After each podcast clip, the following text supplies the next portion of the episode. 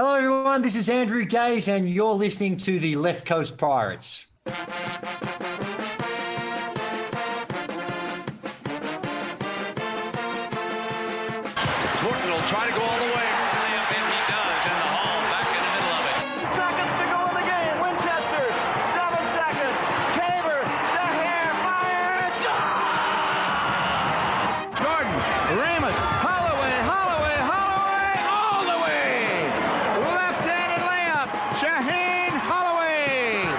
Seconds to go down by two. Here's Whitehead, guarded by Ochefu, gets the step into the lane, goes to the bucket, layup, rolls around and in, and a foul! Whitehead ties the game! Pow from Trenton. Woo! What Trenton makes, the world takes. From just west of the Ward Place Gate in San Diego, California, he is Mike Desiri, class of 2001. I am Tom Kaharski, class of 1997, and we are Left Coast Pirates. Welcome to this week's edition of Left Coast Pirates. It is April 11th, 2021. Oh my goodness, I gotta get my taxes done, Mike. What are we doing here? You, you did not bring up your taxes. Stop it. mine were my mine were filed back in February. Don't get don't get me started. All right, all right. Uh, I thought this was vacation, Mike. What are we doing? no, this this is the best part of the year. You get to interview some of the ex ball players when we get into the summer series. But this is one of my favorite episodes that we get to do over the summertime. We start diving into recruiting. But I'm gonna I'm gonna pull it back for a second. I'm a little disappointed, and it has nothing to do with all the guys that Seton Hall just brought in. My excitement that is normally geared up around this episode is about talking about the unknown. You know, asking Pat and CJ about uh, here's a guy on Seton Hall's radar. Tell me about him. Can we get him? Tom, we already got everybody. It- what it's the heck's been going on in the last two weeks, right? Oh my goodness, we've been pulling guys left and right, and everything's has been this big surprise, and that's why we're bringing in Pat Lawless and CJ Nobile, the guys behind the front office, to talk about it. it, it you know and it's just it's a different environment now in today in college basketball. You have the transfer portal. You have the extra year of eligibility for a senior to come back and not count against the scholarship count. You have the incoming class that was already committed. It's, it's just a whole new dynamic. You know welcome to covid still having a hangover for the 21-22 season. It, it's it's just a different world in college basketball. I don't know what the number is up to right now but just the other week it was at 1200 players in the transfer portal, the greatest number uh, so far since that's been in existence. It's only going to get bigger. And it's scary to see that some rosters actually have anywhere from six to eight guys that have entered the transfer portal. I mean, teams are going to actually have a complete facelift when they step on the court the next season. And Seton Hall's not in that same boat, but you have Myles Cale coming back now. That was just recently announced. You got three incoming freshmen. You have three new transfers. That's a lot of new pieces. That's a lot of new pieces. And some of the pieces that are coming back, a guy like Trey Jackson did not step on the court for Seton Hall that much last year, or a guy like Tyree Samuels did not get the minutes that we expected. I hate to say it, outside of a Jared Rhoden, it's a brand new roster, basically. Well, you know, Mike, with the transfer portal, I mean, this should have been expected with the new rules going into effect this year where guys can transfer once with no year sit out. This was going to happen. Eventually, it's going to settle down. Coaches are going to figure out a way to make sure guys are happier. But this shows there's been a lot of players over the years that have been in unhappy situations and they want to go. And good for them. I mean, how come a coach can leave from one situation to the next? How come people can transfer from one school to the next outside of athletics? People can quit jobs, but no, these kids have to be punished by sitting out a year. It's silly. No, I, I agree. And I also think that this is a very unique year. Once again, going back to COVID, you're a freshman, you go to this environment. It's not the environment you thought it was going to be. Why? Because you look, the, the football environment was not the way it was supposed to be. That's a big lure for campus life and atmosphere. And football was not played to the extent that we expected. You didn't have students on campus year round. There was a lot of virtual learning. Some kids go far away and travel to go to school. So you have this first year experience that is nothing like the traditional college experience. You have the COVID cloud hanging over everything, and maybe you just didn't have a positive, you know, perspective of how it all went down. Guess what? You get a complete redo. The year doesn't count against your eligibility, and you can immediately transfer and not have to sit out. So I'm with you. The transfer portal of all the years is probably going to be at its maximum peak of all these disgruntled guys getting the free year without sitting out, and all those freshmen that feel like they made a mistake getting an absolute do over. So I, I think it will come back. We'll start seeing some normalcy, but to ignore the fact that the transfer portal is an intricate component of how you need to recruit now, shame on you because you got to have your eggs in multiple baskets. It can't just be guys out of high school anymore. You got to have success in the transfer portal. And shame on you if you expected 17 and 18 year olds to know what the heck they want to do for the next four years of their life. But with that being said, let's bring in the guys from the front office. They are two of the co hosts of the front office. Please welcome back to Left Coast Pirates, Pat Lawless and CJ Nobile. Guys, how are you this morning? Doing great. Thanks for having us on. Oh man, Thanks, you guys, guys. have it's been about a year since we've had you on and wow, Wow. you guys have just been killing it. I mean, some of the recent Thank you. visits you. guys have been doing, you've had Collin Gillespie on, you had Jimmer Fredette. I know that's going to make Mike smile. And you had Jon Rothstein. Now be careful, CJ, he's going to make a t-shirt out of you. But Seton Hall fans will be in a lot more interested in seeing you guys talk to Coach Willard, the Harris brothers, and this great class that we're putting in this year. So tell me, how's the show been going? Has it been as exciting doing it as it's been watching? It's, it's been it's been a lot of fun, man. Uh, I think you know March Madness made it a lot a lot of fun. We we we decided to do a March series where we kind of talked to some of the you know more nostalgic names uh, of our childhood, you know adulthood, whatever. So talked to guys like Jim, Jimmer Fredette, talked to guys like Jon Rothstein. Um, been doing some recruiting stuff. So yeah, man, it's, it's been a blast. We're just uh, we're just keeping it rolling. You know, so Jimmer lives in China, so we were doing it at eight in the morning. So I was like, you know, signed on before work doing this, and like, first of all, when he comes on, the dude's jawline just talks to you alone. I mean, he's such an alpha, and like, you just feel like inferior to him right away. And I'm like, but he was so cool. He's like such a nice guy. I'm like, that was like honestly, because you know that's nostalgic for everyone. Jimmer Fredette. I mean, when you throw you know a piece of paper in a garbage can, you're yelling Jimmer or Kobe, one of the two. so I mean, it's just that was unbelievable. You know, like I was like starstruck.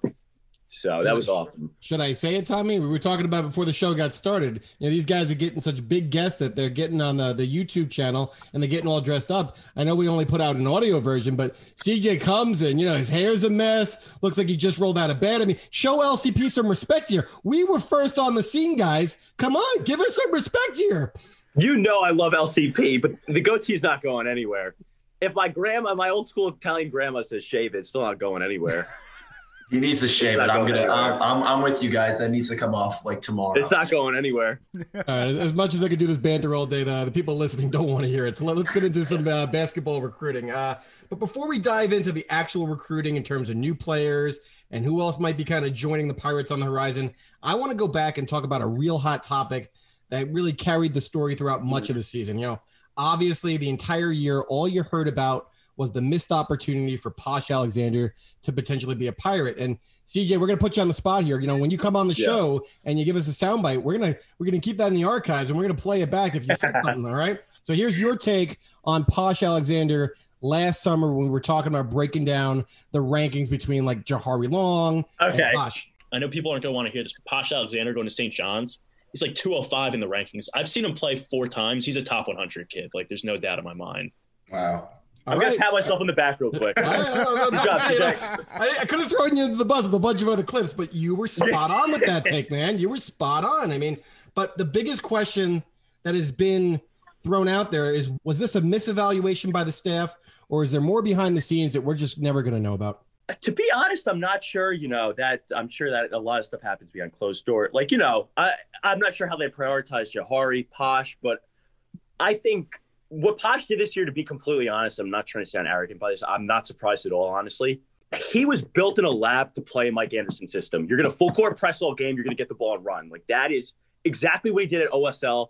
He's going to thrive there for four, maybe five years with the COVID thing. He's an unbelievable talent. He's going to be a two, three time Big East, you know, all Big East player. He is phenomenal.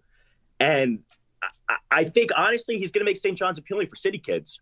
You know, not that Seton Hall fans want to hear that, but I think city kids are going to be like, wow, Dylan Wusu and Pasha Alexander are absolutely crushing it there. They're the playing as freshmen. Like, why? St. John's is cool. Mike Anderson's a cool coach. Like, why wouldn't I want to play there? I, I think he was also given a longer leash. Like in Willard's system, I'm not sure if some of his, uh, Yeah. you know, out of control play might have been tolerated. Anderson's like Right. let it go, right? And there was he had some growing pains early on, and then he had Right. some risk versus reward type efforts where you're like, wow, this kid's got a ceiling, and we saw that with the the accolades that he got in the awards at the end of the season. I think personally, I could be completely wrong in this. I think Anderson went into this year saying, okay, we got a good class. This is going to be a rebuilding year. And they shocked him with how good they were right away. And they were, you know, on the bubble for an NCAA tournament. And I think Champagnie will come back. I don't know. I don't know what feedback we'll get from the NBA. But if those three come back, Wusu, Pasha, I know a lot of the guys transfer, but that's a power three. That's a good three. So we'll see what happens. Well, outside of CJ playing Nostradamus, we talked about some of the reasons kids chose certain schools over others. And Pat, you really kind of cut to the chase with your opinion here. no kid wants to say in an interview playing time. Like no one wants to say that. Everyone's oh I want to work for my minutes or whatever. But at the end of the day, kids want playing time. It's just what it is. Straight like that. Straight like that. Well, with that in mind, you know, at one point last summer, it appeared that Seton Hall was in the driver's seat to land Adama Sanogo, but he ultimately chose to go to UConn late in the process, which kind of adds insult to injury, to be honest. You know, Right. do you believe that playing time was the key driver in his final decision? I think it was just the the, the fit at UConn one, but uh, I think also I think what uh, what Danny Hurley and Kimani Young and those guys uh, is uh, it's they have uh, they have like a real sexy sell to them with with, with guys like James Bouknight and uh, and the team they're building around it. So I think that had a lot to do with it.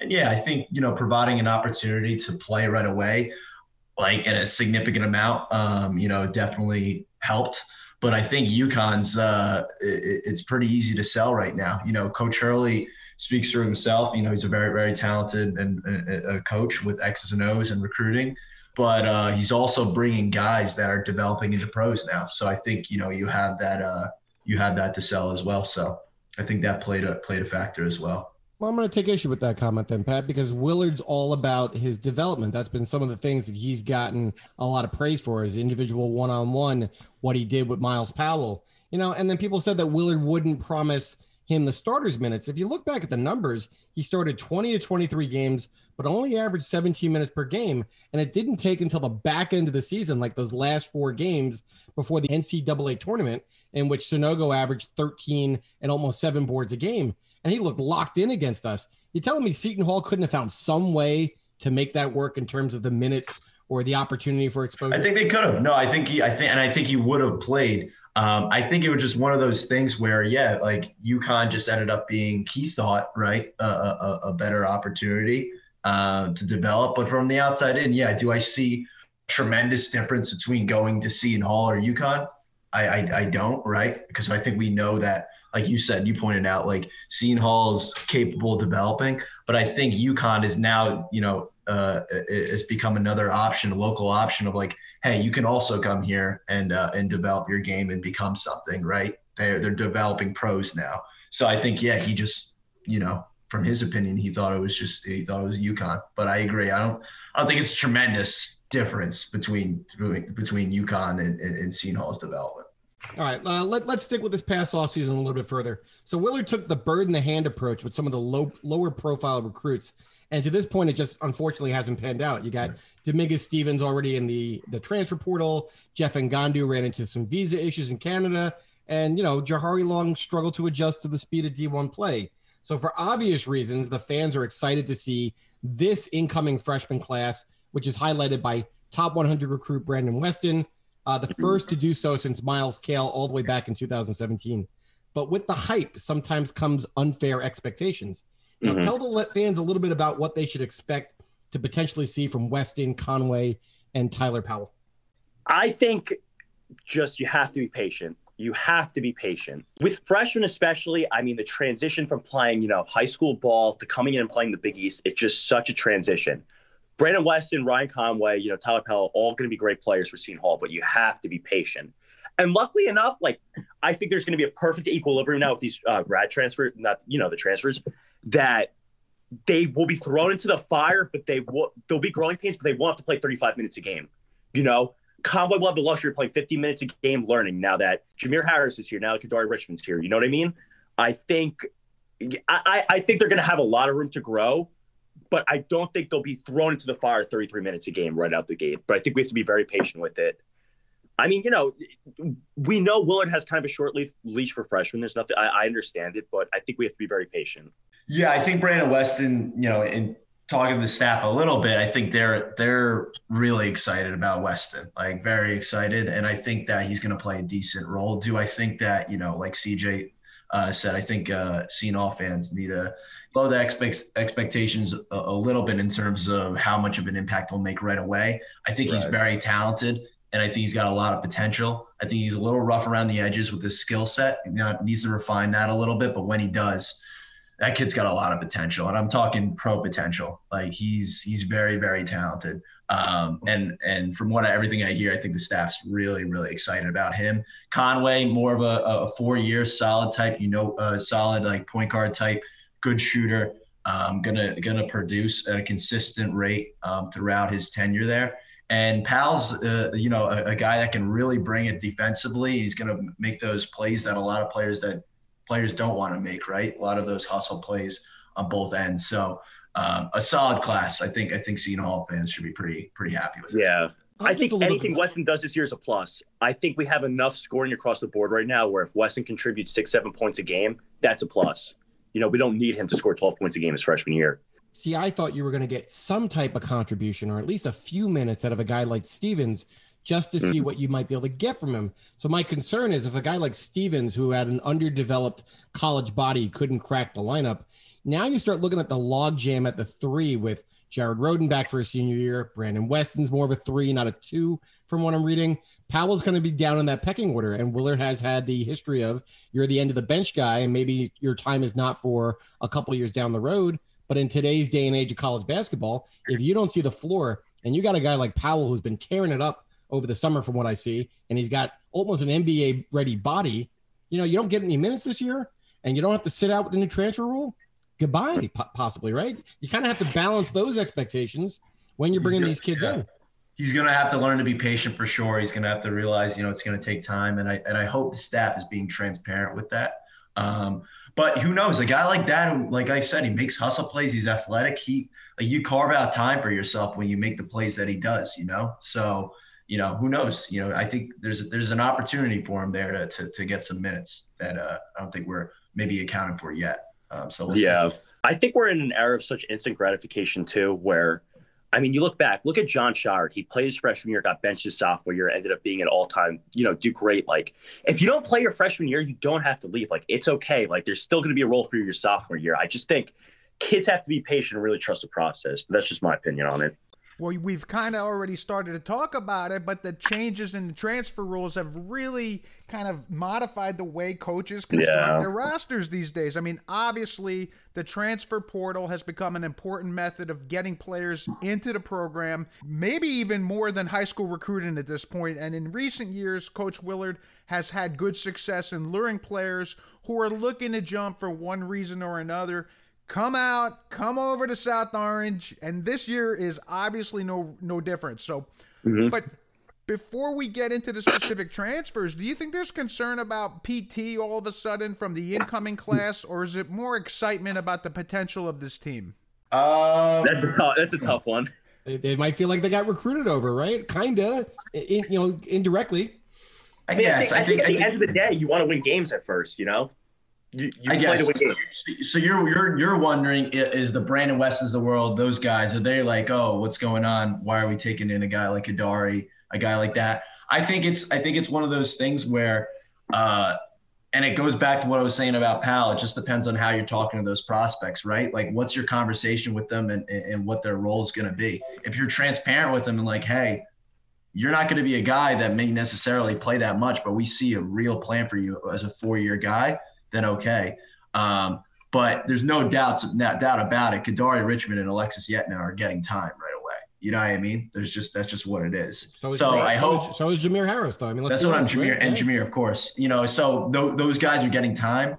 So I just hope that it's a transparent conversation, which I'm sure they are, uh, with those kids coming in like, hey, we're gonna have to develop you a little bit. The concern is the conversation was had before these transfers came in. So Right. you're sitting there going, "Hey, Right. look at the the roster construction. This is kind of going to be your opportunity to take over from the get go." Yeah, we're all in, and then all of a sudden you bring in these three guys who are going to have major minute, you know, impact to the, the Right. distribution of the roster. And does that now all of a sudden change the mindset? Does it create animosity? Right?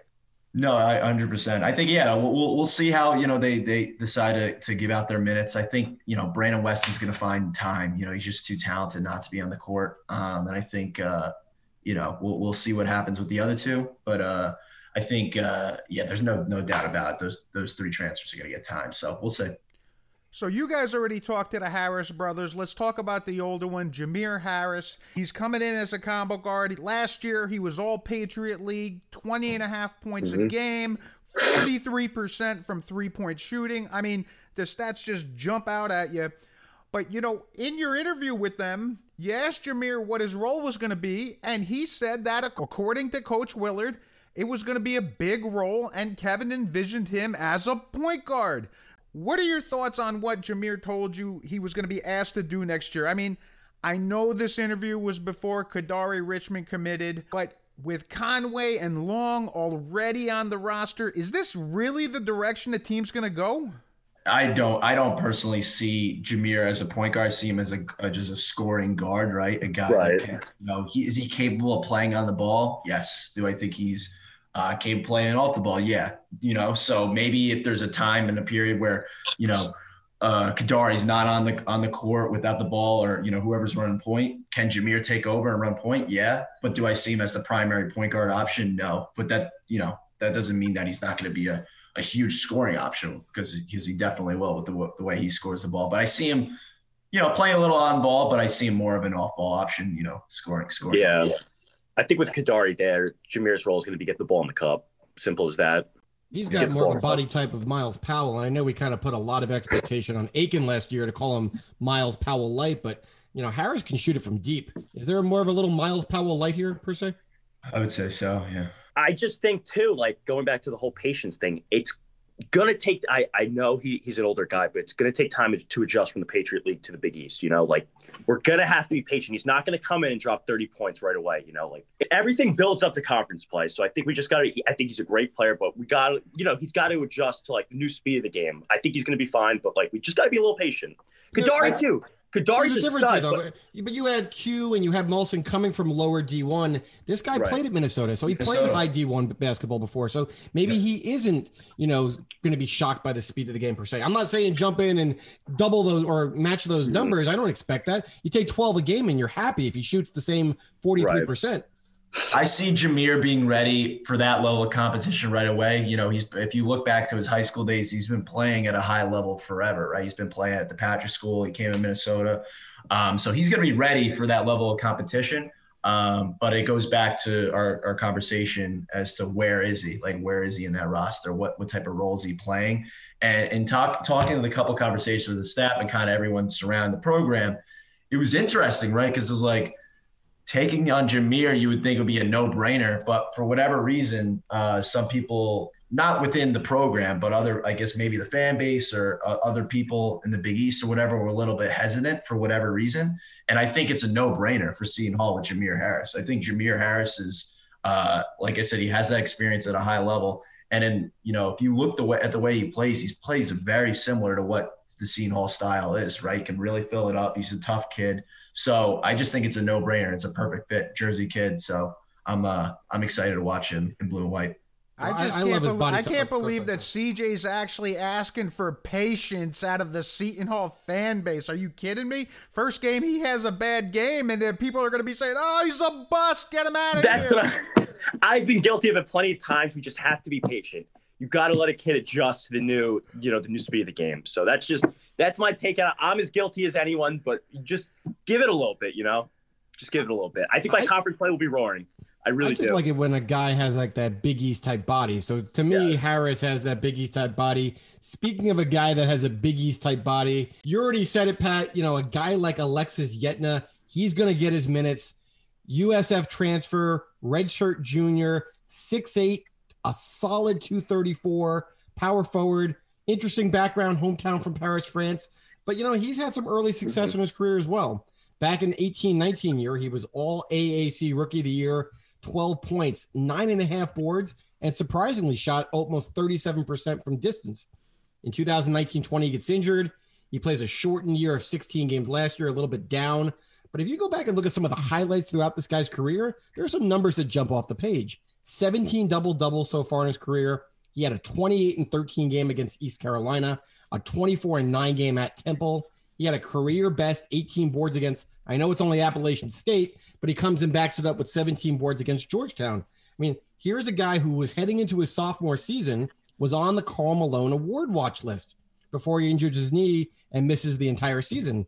So clearly he's a bit of the under the radar type guy coming into this year after the injury and the and the down numbers, but he's shown his potential. And you know, he's, he's going to be 23 come October. So does he have the ability to push Tyrese Samuel for a starting spot next year? I think this is total redemption for Shakur Houston, honestly. I think this is total redemption for Willard and the staff. This was a phenomenal get. You don't always know how scoring is going to translate, but you know how rebounding is going to translate. And honestly, you know, coming back, it was pretty. I know Ike seven two. He's a great shot blocker, but he's not a great rebounder. I mean, it's no secret.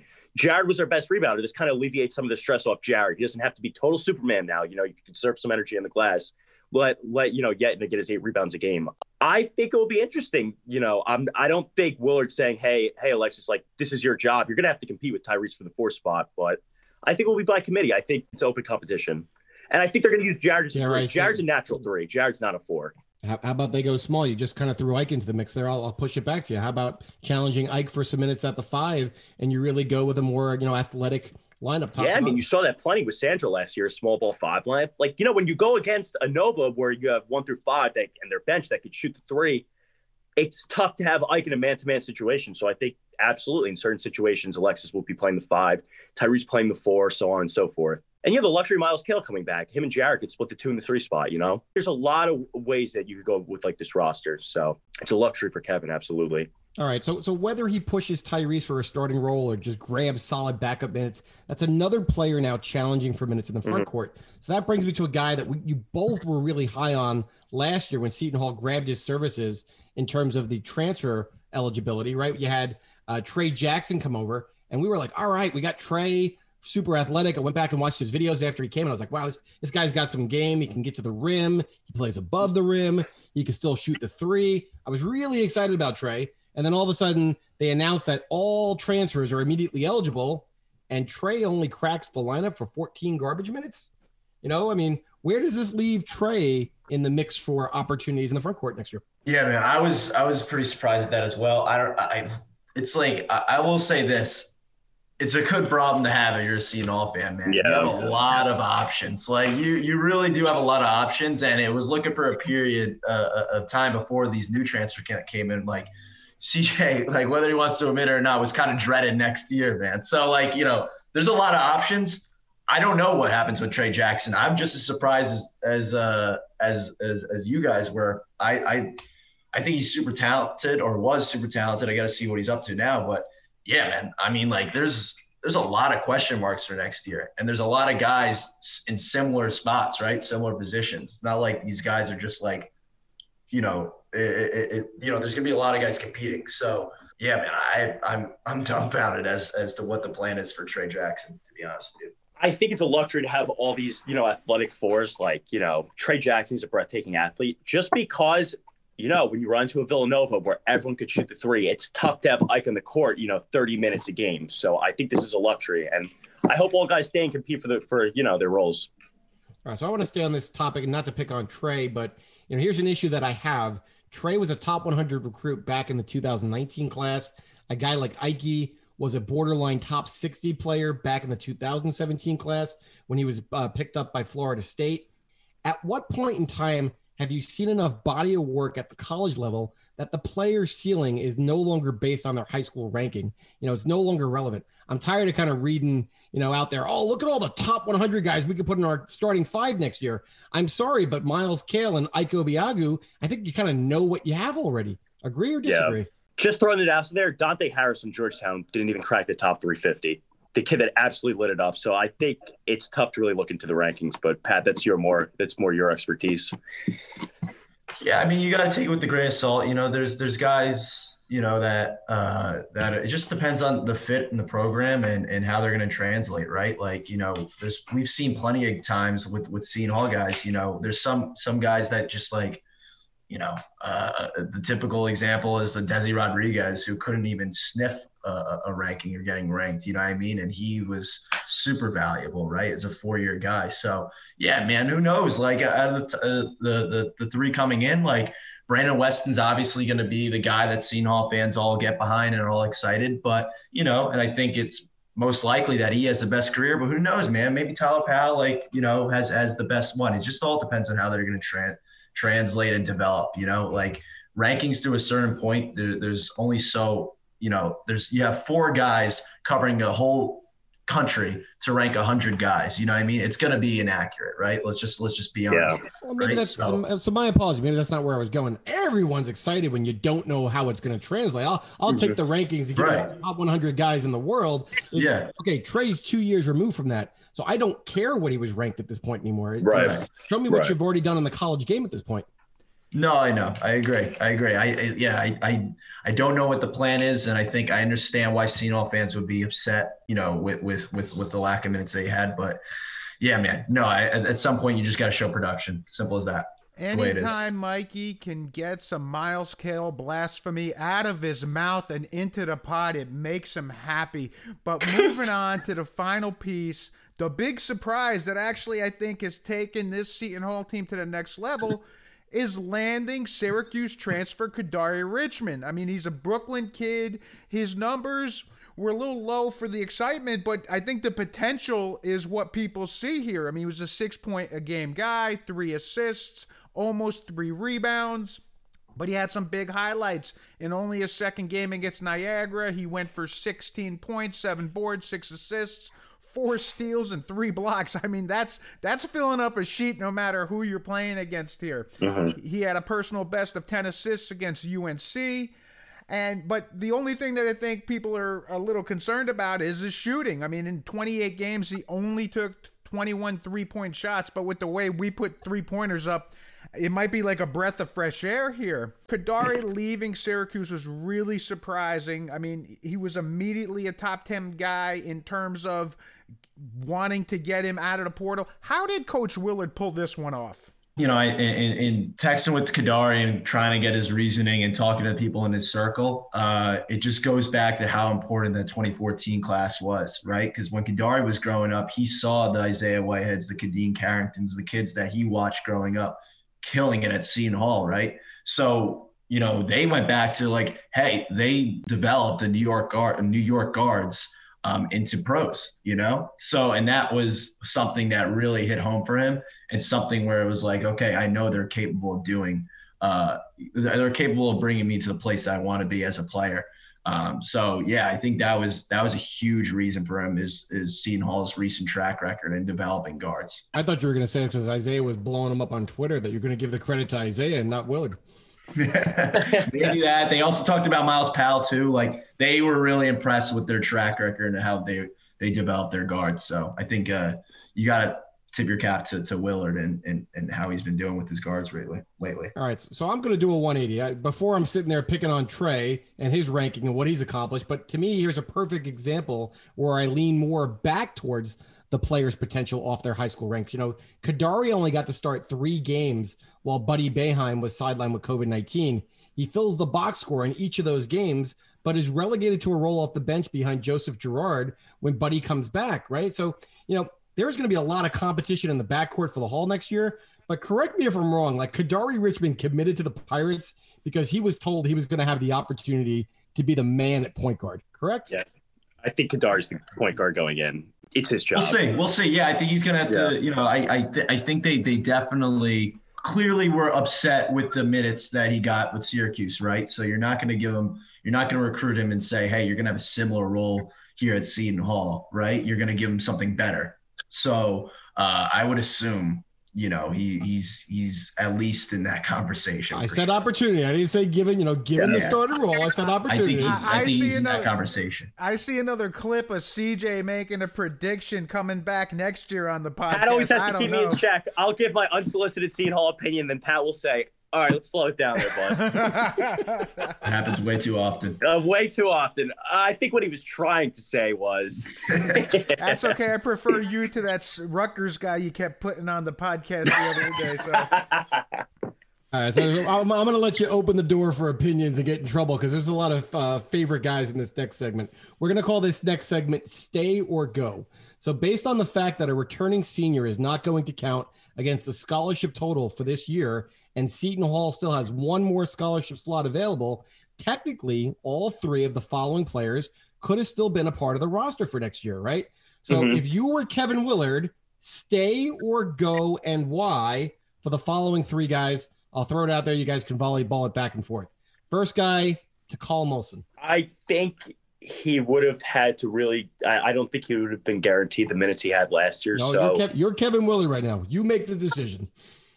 I think Tack, you know, you come in, you play great defense, um, you get minutes. I don't know how many minutes you get. Maybe it's mutually beneficial we part ways. I respect, like, you know, he's a Kevin Willard type of guy, though. He plays great defense. He, he's a junkyard dog, as Kevin would say. But yeah, I think he just committed to James Madison, which is great for him. You know, he'll be a rock star down there.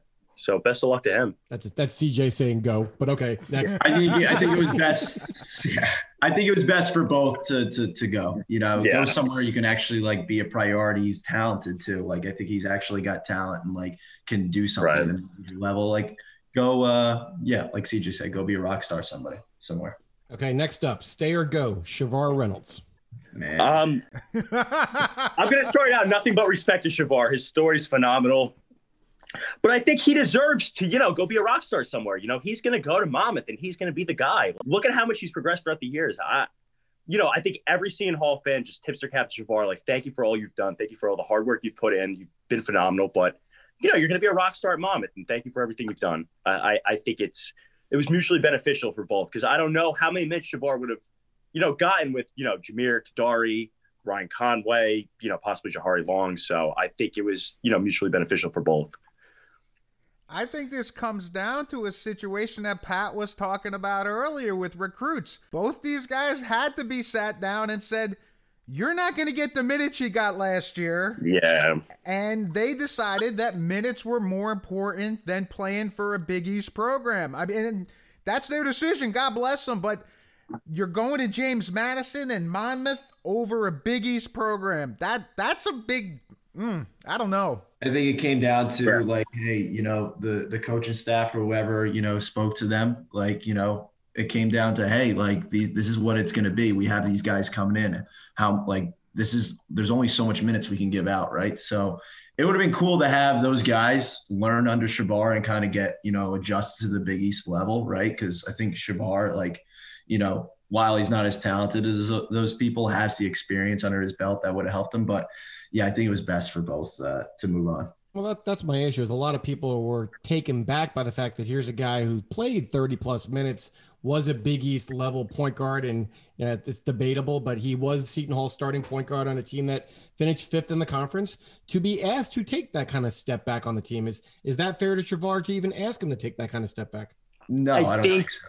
It would, I don't think hold it against him leaving at all. I don't hold anything against him for leaving. I think that's, I, I think it was just mutually beneficial for both. Thank you for everything you've done, Shavar, but go kill it at Monmouth right now, you know? I also think, and I don't, I don't know if I, I feel like I saw this on Twitter. I feel like like Shavar and Seton Hall, I feel like they still have a, a, a good respect for each other, and I think they Yeah.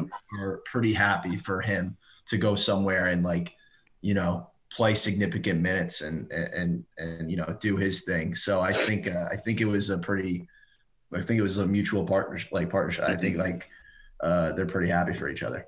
All right, Tommy. Last but not least, I'll even let you chime in on this one. All right, stay or go, Myles Cale. I think it's great he comes back. Honestly, I know I know the fan base is really mixed about it. I don't know exactly what his role is going to be because, but I think just come back for the locker room. Like you know, him and Jared have the locker room now. I think um, I think it's great. It adds depth to the wing position, and he's a fantastic perimeter defender. He's a volume scorer. He could, you know, he'll score nine points, and you know, he has a tendency to disappear. But I mean, I think it's great coming back, honestly. it's a leadership thing, right? You know, I mean, like at some point, you still needed to, to have some guys that uh, that have built that, like you know, they're around that have helped build the culture, right? If you just bring new faces on, it's hard for them to identify what they are as a team because they're just bringing guys from all different directions. There's some guys there still, you know, Myles Cale, Jared Rhoden, who have been there for three, four years and understand what Seton Hall is and what they're building. So I think it's important to have a guy like that in the locker room. Absolutely. There is no one more excited to have Myles come back than me, but I'm wondering what his mentality is with this. I mean, you know, there's been a lot of talk about Myles having some sort of professional life after Seton Hall, you know, playing pro somewhere. Is this a case of a kid saying, I'm going to get my master's, I'm going to finish up, and maybe he's done with basketball after this, at least as a player? I mean, you got to look at him. He's six six. He's got a 40 plus inch vertical. He's got a he's got an NBA frame, in my opinion. If he goes for 17 points a game this year, who's to say he's not going to go to the league? Who's to Not say he's not going going to for play the French 17 Is he points gonna a get- game. Well, I'm saying I'm holding to that speaking, right now. Sound clip for next summer, right there. CJ I said, Myles I Kale, said I'm 17 not points a saying he's game. going for 17. If he goes for 17 with that body, though, I mean, come on. How, as a GM, how can you pass it up? I, I, I like that Myles Cale stayed for all the reasons that you both mentioned. And here's kind of how I see it playing out. You know that you're going to get the defensive effort. I think he's going to come in off the bench and play that role. I don't think he's going to start at the two because Jared's got the three, and I still don't think. I think he played out of position. Another guy asked to play out of position. But on the occasional night, Myles can get hot. He's going to have a 30 point outburst against Georgetown. If he's having that kind of a night, sorry, young guys, get out of the way. It's Myles' night. And if Myles is going to have one of those nights where he's fading away, you're only getting eight minutes. I don't have to have No, 24 minutes of Myles Cale fading away. I will year. say, as a fan, it was very frustrating to see him settle for a three and D role in the college game with while being six six and having a 40 inch vertical, just seeing him settle, you know, for corner threes. I think I mean, hopefully we'll see it this year. I think he he could be a great slasher. I mean, he's got an unbelievable body and unbelievable like unbelievable leaping ability. Like he should I hope he works on this summer. Casey We're going to run him off the weave. We're going to run him right off that weave, man. Right to the basket off the weave with that I slash hope ability. so, man. All right. We're not even in the 21 22 season, but we've landed a guy for the 22 class already. We mentioned Jamir Harris's younger brother, Jaquan, who's a local Yep. top 150 uh, ranked point guard. He had scholarship offers from places like Rutgers, Auburn, UConn, etc. Mike likes reading off the list. I'm not going to continue with it. Does recruiting the Harris brothers now improve the perception that it's okay to stay in the state of New Jersey to play some basketball? Oh yeah, yeah. I, I think I think for sure. Like, and to kind of go off of how important of a get that was, you know, for 2022, everybody's been talking about how amazing New Jersey is, right? You know, you just have Mark Armstrong commit to Villanova.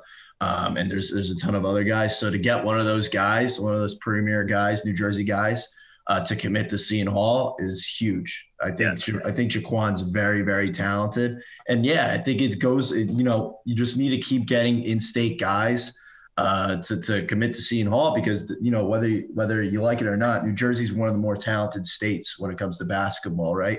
And keeping talent home uh, for Seton Hall just shows those younger guys like we can compare it to Kadary Richmond and into and why he thought Seton Hall was a good fit. He saw a New York guy do it at Seton Hall. It's the same thing for New Jersey. If Jaquan Harris kills it at Seton Hall, a younger kid uh, that's, that's growing up is going to see that and say, "Hey, I can do it at Seton Hall." So it, it's it's massive. Keep Jersey in Jersey.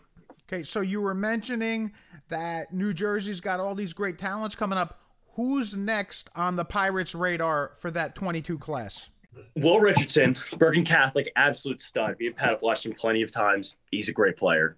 He really is. We're gonna go watch him after this. He's he's phenomenal. And I think he's going a little under the radar because of his height, but he he's a great he's gonna be a great combo guard at the next level. Yeah, I'm interested where they where they go next. You know, I think they they cast a wide net. Obviously, Seton Hall does uh, for uh, the recruiting uh, the recruiting stuff. I think they they hone in on guys eventually and see like okay, like okay, Brandon Weston's one that we we can definitely identify and and, and get.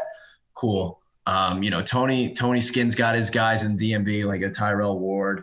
Um, I think Fa- Fate. I don't know how to pronounce his name. Fabu Air um, is one they na- named. Uh, but yeah, there's there's there's a decent amount of guys. Um, but uh, but yeah, I'm I'm interested where they go next. I know Will was definitely someone they were identifying, but we'll see. Maybe Jaquan committing takes that away. We'll see. I'm not concerned, but you even go back to Brandon Weston. It kind of came out of left field. Normally, you know, we're on the radar for a guy as a high level target, and all of a sudden, boom, Weston committed, and you were like, where'd that come from? Right? At, Right. at such a high level. Normally, we're coming into this interview with you guys, and I got a list of five guys, and I'm like, all right, these are the high level targets that you know Seton Hall's name's been tossed around with in the 22 class. You're not seeing those names though as much. No, I think you know there's there's it, it's it's it's so interesting to see you know because they just offer so many guys um, early on. You know, so who knows? Maybe a guy like you know down the line, the guy from OSL, uh, Jaquan Jaquan Sanders, that we're not talking about right now, could end up being a Seton Hall guy. You know what I mean? It's just the way they operate. It's it's it's not necessarily the guys that you think of um, that that'll that'll for sure commit. Like let's be honest, do we think that Jaquan Jaquan Harris was going to commit this early to Seton Hall? No, like you know what I mean. So it's going to be interesting. I think uh, I think there's some guys down the line that that'll be interested. I if I'm a Seton Hall fan, um, I would I would love to see the pair of uh, of a, a Will Richardson and Jaquan uh, Jaquan Harris. So I think that would be really cool. and, you know, Phenomenal. keep- keep- Phenomenal. All right, let, let's do this to wrap up. So a, a couple weeks ago, many Seton Hall fans felt like the cupboard was kind of bare, right? You, you got Sandro leaving. You really the only guy with any significant scoring punch coming back was Jared Rhoden. A lot of question marks up and down the roster as to who's going to step up. Guys didn't develop as quickly as we thought, and we didn't have these three guys coming in to complete the recruiting class uh, through the transfer portal. Now everyone's like, wow, look at where we are two weeks later. The sky's the limit. Things are looking up. I'm even seeing people predict that we can finish second in the conference or challenge for second in the conference. I'll throw it to you guys. Based on the haul of the three guys that were committing as freshmen and the three guys in the transfer portal, and obviously throw in Myles Cale as the cherry on top, where do you feel the ceiling now is for Seton Hall based on this collection of talent? I think it's Nova's. Nova's the you know obviously it's going to be Nova at one. I think Creighton took a hit. I think Bishop left. Uh, Zegarowski didn't leave yet. Damian Jefferson left also. I I think think. Zegarowski might be yeah. Yeah, I don't know. It's up in the air. We'll see. I think. I mean, who's to say we can't finish second or third? You know, who's to say? There, there's Yeah, I think lot of I- unknowns right now. Yeah, I think I was thinking the second or third slot too. I think it's just it's really hard. Like other schools, like a, like a, a, a Nova and, and and maybe some other schools in the Big East. I'm forgetting. Uh, I think you have a much better idea of like what they have. Seton Hall, there's just so many new names. There's so it's just going to be interesting to see how talented these guys are. I my prediction. You can you can play this clip the next time we we do this. I'm gonna say I'm gonna say third. I'm gonna say third in the Big East. Behind who? I mean, that could be anybody though. You have the backcourt for Butler that's up and coming. You have Paul Scruggs who said he's going to come back. So now you got Freemantle and and Scruggs. So I mean, right right there a- mm-hmm. alone, you got to give them a leg up. You love St. John's. You keep on you know pumping those three guys at St. John's.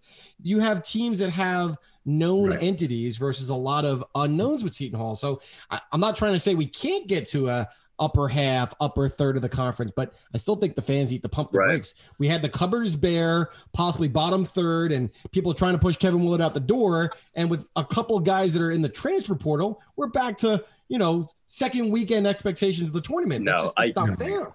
I think it goes back to what I said earlier. Just pump the brakes on all this. Like we have to see how this plays out. You know, it's like an AU team. None of these guys have played together yet. Like it's going to take a little time to mesh. So So what are you saying? Where, what, what, what, what spot in the Big East are you saying? He's still saying second. Very right. Look at him. He wa- you know he wants to say second. CJ, say it. Go ahead. what do you think? I'm gonna say just because UConn is another good class coming in, they're gonna finish second. I think the Big East is gonna be weak next year again. Honestly, I don't think it's gonna be great. I don't think Creighton. I think Creighton's gonna take a hit. Who knows what Shaka has got up his sleeve? Maybe he'll pull in some. But um, I mean, Dawson Garcia is a stud. DJ Carton's a stud. I think I would say I'm gonna say four. There's gonna be some growing pains. It, it, it's it's an AU team. None of these guys have played together yet. Like it's gonna take a little time. I, I think at this point everybody would take four. But anyway, guys, Pat, CJ, thank you so much for spending some time with us this morning. I know Of course, you guys thanks for are- having us. You guys are busy. You're always making moves. We appreciate it. and the minute Jon you. You wanna- Rothstein makes a CJ Nobile T-shirt, I am buying it right away, man. Appreciate You, know, that. you don't want to ask them who they got next. They're going to Truck Rothstein next on the. I don't want to be jealous. What They're do you always pulling resume? somebody I Uh, can't we got uh we actually got Yetna. We're gonna do an IG live, I think, with Alexis Yetna tomorrow. So that that'll be fun. Um so yeah, we got we got, we got a couple things planned. We got some in-person stuff planned, you know, barring COVID passing in the near future. So we'll see what happens. Excellent. That, that sounds fantastic. Thank you. Thanks for having us, guys. Front office, everybody. Thanks for joining us for another episode of Left Coast Pirates. Be sure to follow us on SoundCloud, Apple Podcasts, Spotify, or any other of your favorite listening platforms. Also, be sure to follow us on Twitter with our handle at L Coast Pirates. We are also proud members of the What You Expect network of podcasts. And don't miss out on any of our previous episodes that include interviews with Seton Hall legends Danny Callandrillo, Mark Bryant, Andrew Gaze, Shaheen Holloway, and many others. For Tom Kaharski, I'm Mike Desiri, and you've been listening to Left Coast Pirates.